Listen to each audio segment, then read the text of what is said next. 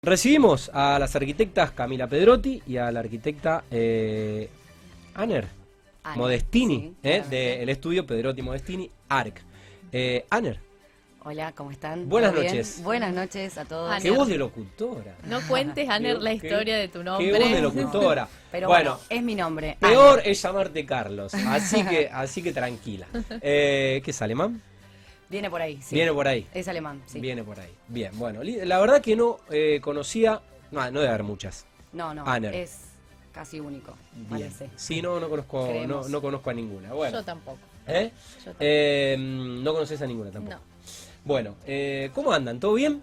Todo espectacular. Muy bien. La verdad que estamos re contentas de estar acá. Muchas Bueno, gracias. gracias por, venir, espacio. gracias por venir. No, gracias Yo no las conocía, honestamente, pero tengo muchos amigos que sí las conocían. De hecho, eh, están acá por mi amigo Lucho Borgonovo.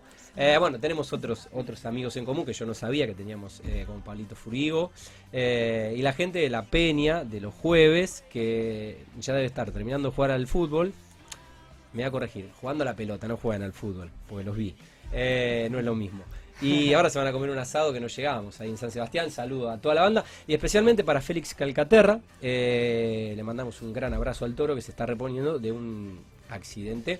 Eh, ya está en su casa, eh, recibió el alta y le deseamos una pronta recuperación. Otro de los amigos de, de ese hermoso grupo. Eh, ¿A quién hay que saludar, además de Lucho Borgonovo?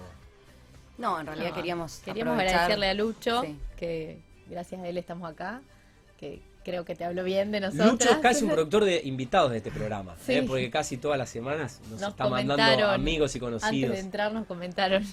Bueno, la gente de M2 Desarrollos eh, que están acá en la esquina. Sí, van a sí, estar sí. acá, están trabajando, van a estar acá en la esquina eh, con este proyecto. Están Tienen, tienen tanto, están, están creciendo tanto que Sí. no recuerdo los, los nombres. eh, pero bueno, acá estamos eh, Salta y mm, Caferata, eh, bien en la esquina. Exactamente. Bueno, em, estudiaron en Rosario, Sí, se recibieron acá, aunque Rosario, Camila sos Rafaelina. de Rafaela, sí. Y viniste a estudiar. Me vine a estudiar, me quedé por ahora. Está bueno, sí. Rosario. Sí, Rafael igual es una linda ciudad, yo viajaba por, por trabajo y mm, bueno, linda gente también. No, me Rafaela. encanta, a mí Rosario me encanta y yo siempre digo que es una ciudad que me recibió muy bien, eh, tanto en, en lo personal, en amistades, ahora en lo laboral también, me siento súper cómoda, ya me siento rosarina prácticamente, porque mi, mi vida adulta la transité acá, así que Sí, bueno, en un momento te va, te va a pasar como me pasó a mí que ya, eh, si no te vas, te va a pasar que ya cuando llevas más tiempo viviendo eh, en esta ciudad, que donde naciste y te, y te criaste, y ya es como que... te igualmente sentís si me voy, quiero decir, no volvería a Rafaela, eh, no. un, no, Nueva- un siempre- Nueva York, ponele. Siempre hay una idea latente de por ahí hacer algo en otro lado. Ahora nos están saliendo un par de cositas en Buenos Aires, que, bueno. que está bueno. Eh, pero bueno, yo en Rosario me siento muy cómoda, estoy muy contenta acá. Así que por ahora es- estamos acá y trabajando juntas. Bueno, pero bien. igual eh, entiendo que es, es, es un trabajo eh, que también se puede hacer eh, a distancia o con viajes. Sí, lo que es la parte proyectual se puede hacer a distancia sin ningún problema. Ya cuando haces una dirección de obra, por Sí, supuesto, hay, no. que, hay que estar. Sí, pero o, bueno, de- o delegar. o delegar, se puede trabajar con algún colega a la distancia, sí, sin ningún problema. Bueno, eh, la pregunta que le hago a todas las socias y socios, pues eh, se imaginarán que eh, pasamos las 315 notas ya en este ciclo.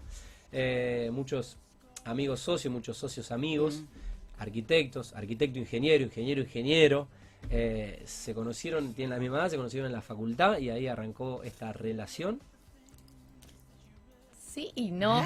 Bueno, lo que puedan contar, chicas, lo que puedan contar. no, lo que te puedan contar todo. No hay nada, Lo no hay que puedan contar. Eh, bueno, con Cami nos conocimos en la facultad. Es loco porque creo que no cursamos una materia juntas, si no, me equivoco. amigas. Se cruzaban. Éramos amigas, pero no en la facultad. O sea, teníamos grupos de amigas y salíamos, pero no, De no, las peñas. no estudiábamos juntas. Y bueno. ¿Existían eh, las peñas que ustedes estudiaban? Sí, Sí. existían. Los jueves. ¿Qué te La- reís, Fabián? somos Tienen- fluviales, las Tienen fluviales, 30 pero años, no sé si existían que- las peñas los jueves que íbamos nosotros. No, ni 30. Inferno, Ni- bonita. Ni 30, Mur. perdón. Ni 30. Pero, Pero bueno, eh, No nada, estudiábamos Casi juntas. 30. No estudiábamos juntas. Claro. Pero Claro. bueno, Porque Aner estudiaba mucho y yo no tanto. entonces, ella siempre me dice que yo era ñoña en la facultad. Puede yo no ser. la, no la quería en la facultad. Ah, para mirar la, la bomba que la bomba que acaba de tirar. Pero Mirá lo- bueno, mirá lo que te estás enterando. Eh, después, eh, no, a Cami le llega un trabajo Estábamos trabajando cada una por su cuenta. Yo había renunciado en, el- en un estudio en el que estaba y me llega un trabajo grande. Y voy a decir la verdad, no me animé a ejecutarlo sola. Me, me- suceder. me sentí un poquito abrumada. Claro. Y fue ahí que, que la llamé a Ann y le propuse empezar a trabajar juntas. No, mentira, miento. No empezar a trabajar juntas, sino Compartir ese trabajo. compartir ese ese trabajo. proyecto. Claro.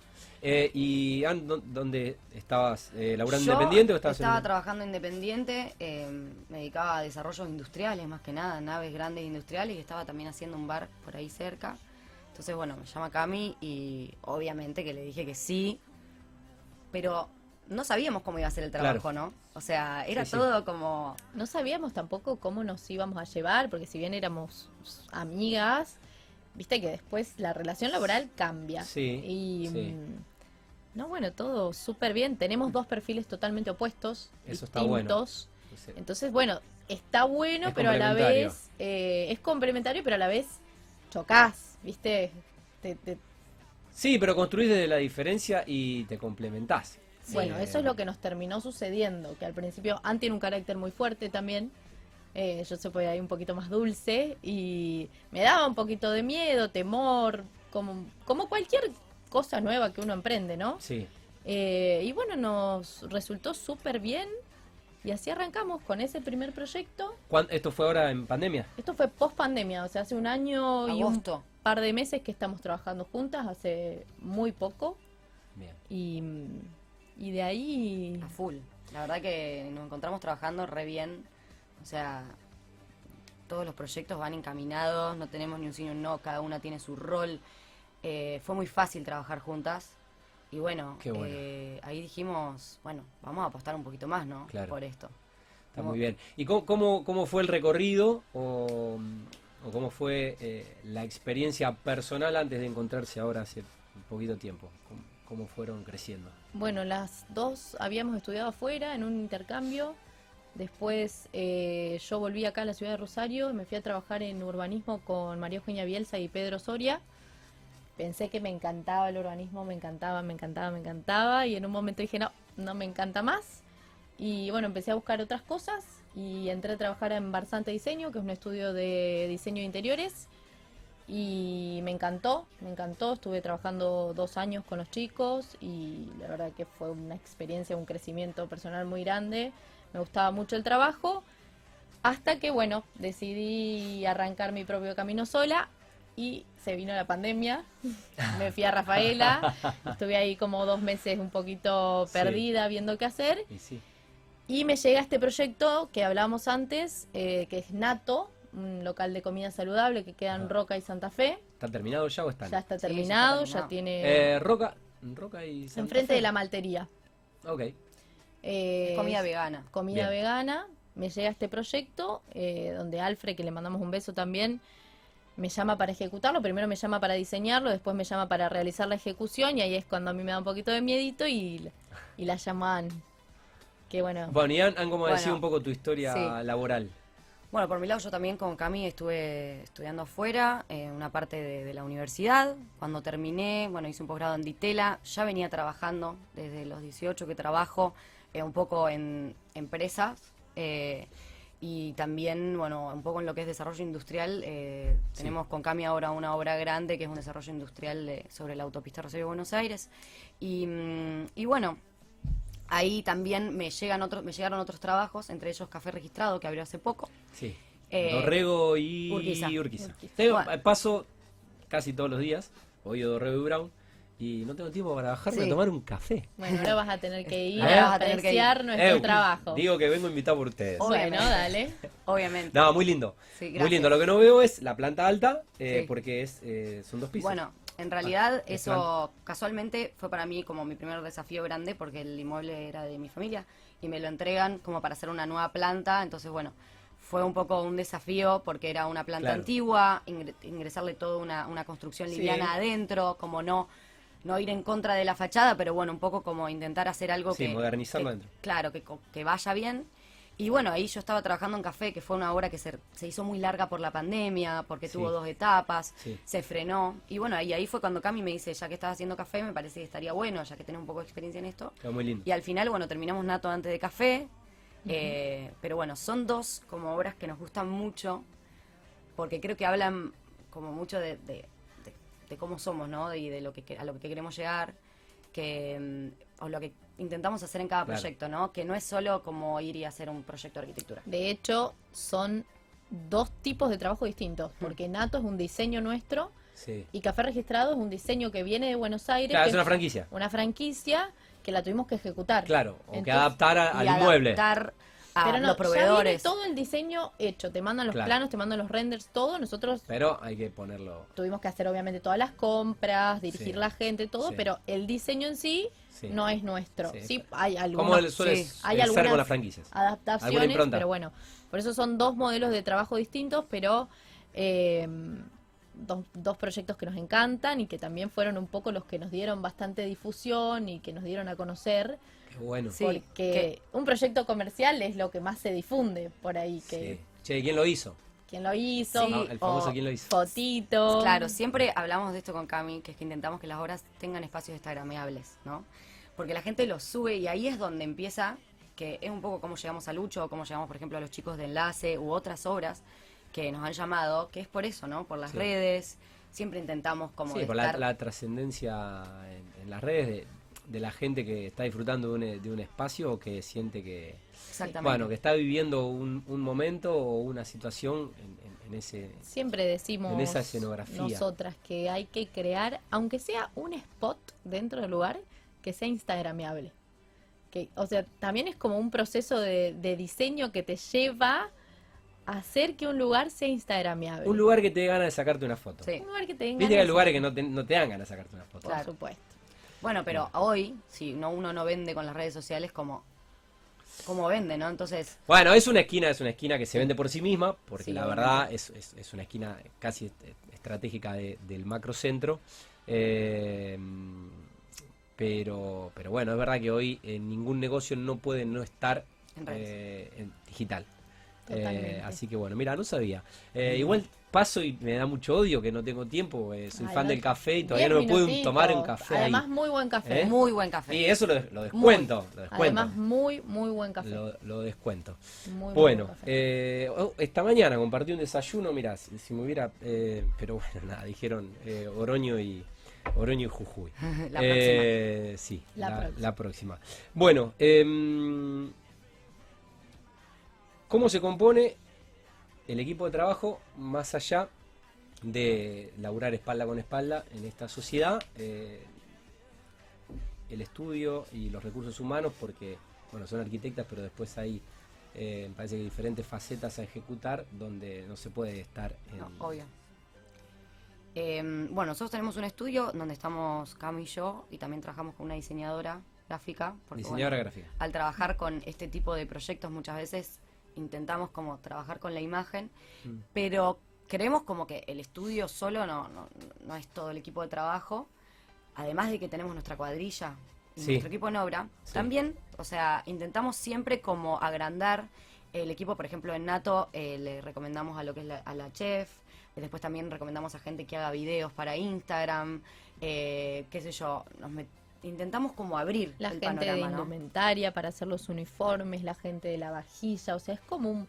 El mundo de la gastronomía es como un Mm. mundo donde se empiezan a sumar otras ramas. Sí, eh, totalmente.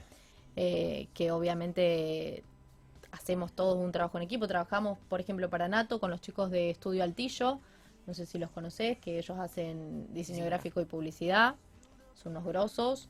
Así que bueno, es un intercambio constante de, de ideas, de cosas Sí, nuevas. esta de- mm, economía colaborativa y este concepto de, de- de crecer juntos y, y compartir eh, Totalmente. proyectos. Bueno, además- ahora nos llegó un trabajo nuevo que es Handicap, que estamos trabajando con Juliana Cortaza eh, de, en la parte de diseño gráfico y Georgina Barbero también colaborando en la parte de arquitectura. Entonces, pero obviamente que cuando ya empecemos con la ejecución vamos a sumar más equipos de trabajo Sí. eh, a la mesa, digamos. Eh, digamos que eh, más allá de la función de arquitectas, como que les gusta abarcar un- un- una modalidad un poco más integral de no ser solo de, te hago el proyecto y te dirijo la obra. Y también bastante Porque am, digo, a, a los lugares también los hacen Sí, obvio.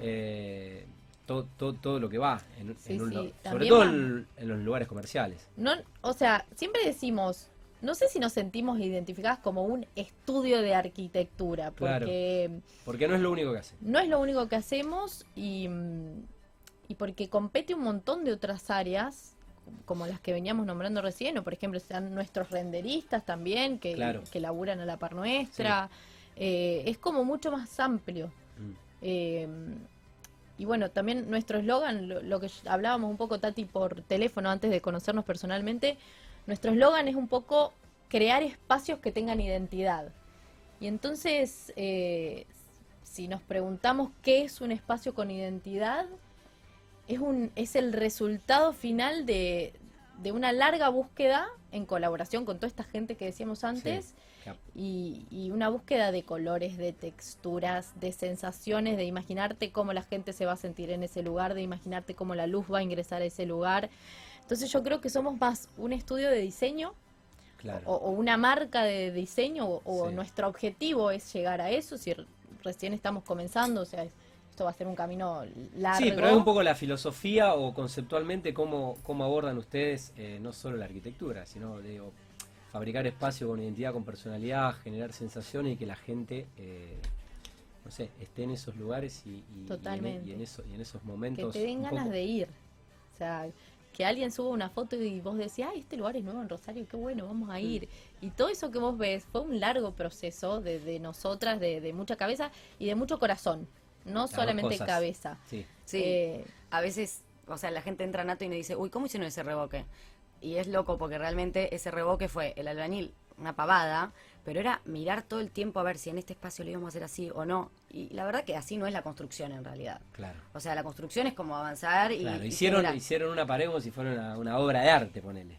ponele. Sí, un poco de corazón en realidad, no es una obra de arte, sino como darle un poco como de... de- que, que sea característica, ¿no? Que sea diferente, que la gente diga, che, ¿cómo lo hicieron? O sea, o ¿cómo llegaron a ese resultado, no? Mm. Porque creo que si no generás esas preguntas en el, el espectador, como dice Cami, como que se queda en el mismo bar de siempre, ¿no? En la misma tipografía de siempre. Sí, o sa- sal- sal- digo, salir de lo estándar, de... de- de- Eh, exactamente. Totalmente. Em, ¿En qué proyecto se encuentran trabajando eh, hoy? Bueno, algo contaban, pero no sé si contaron todo. ¿Se acuerdan? Sí, Sí, ¿Los hoy tenemos eh, cerca de 20 obras, entre algunas que están en obra, otras que están en etapa de proyecto, pero, No, pero tenemos casas, por ejemplo, en Arteaga, Claro. en Las Parejas, Claro. en, Rafaela. en Rafaela, Soldini. Después también tenemos eh, lo que son interiorismo de depart- departamentos, mm, la mayoría Puerto Norte, Embarcadero, Dolfines.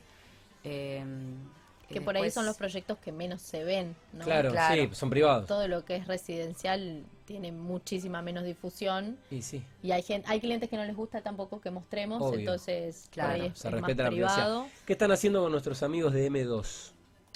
Bueno, ese es uno de los amigos y amigas, hay, hay muchas chicas también en M2. eh, Sí. estamos haciendo de reciclados eh, en M2. Bueno, nos, nos- nos llama Lucho para reciclar un departamento en calle Paraguay.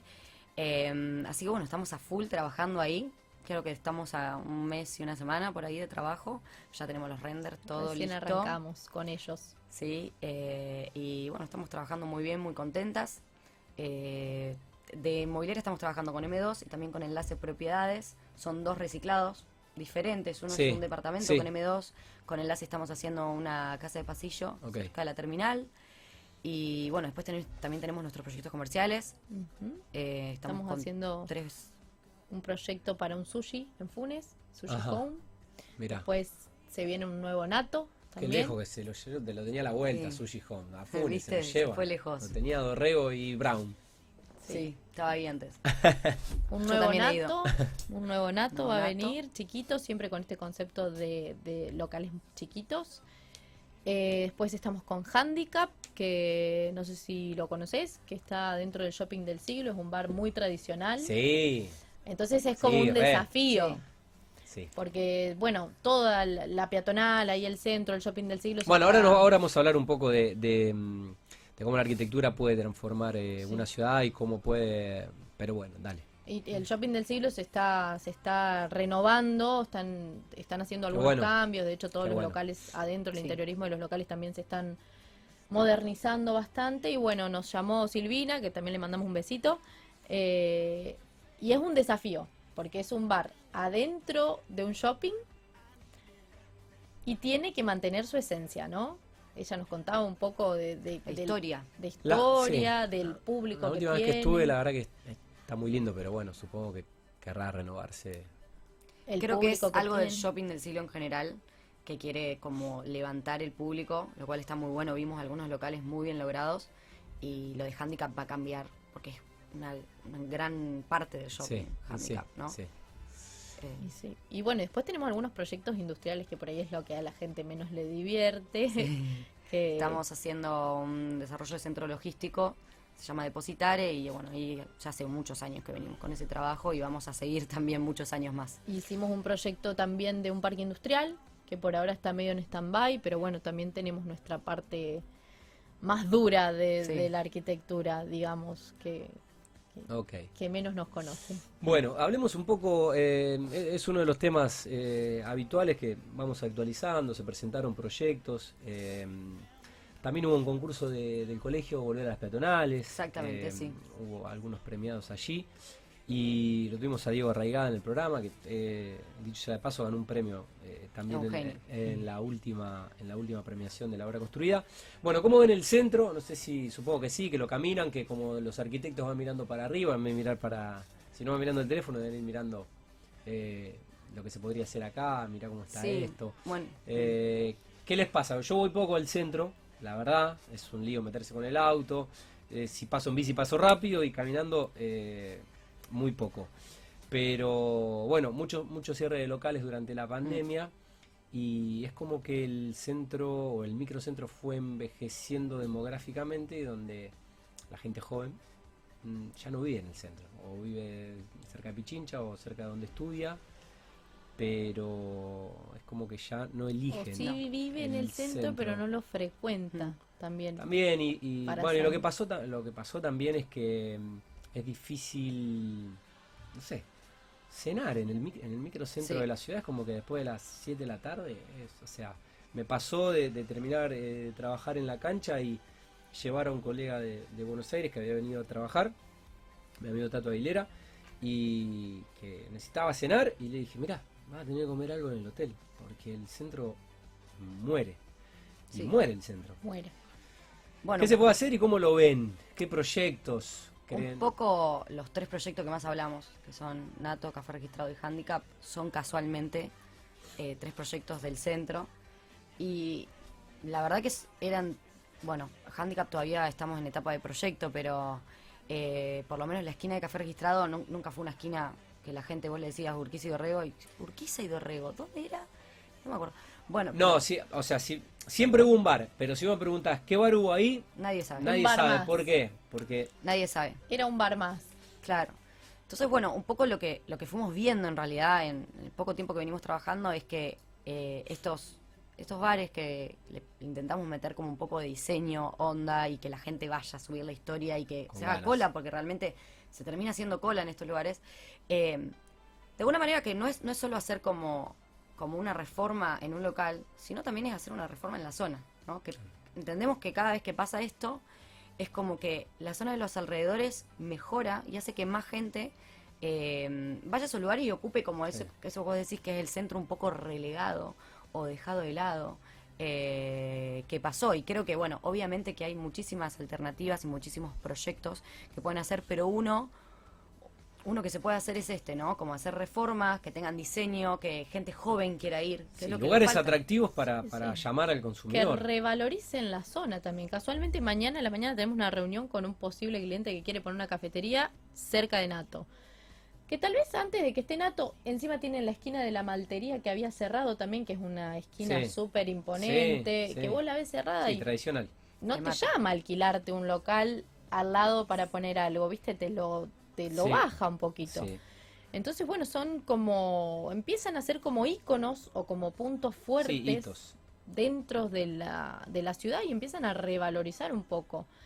Eh, también es un desafío mantenerlo en el tiempo, ¿no? Pero bueno, también como todas ciudades, los polos de atracción o los polos de moda, por así llamarlo, van cambiando, Sí, van mutando. sí. Entonces es importante también saber mantener esos que van quedando un Claro. poquito desmejorados. Sí, Pero es una realidad que todo va, sí, va cambiando. sí, Hoy está de ultra de moda Pichincha. Súper. Capaz de acá un par de años no. Y empieza a ser Puerto Norte, que para mí va a explotar.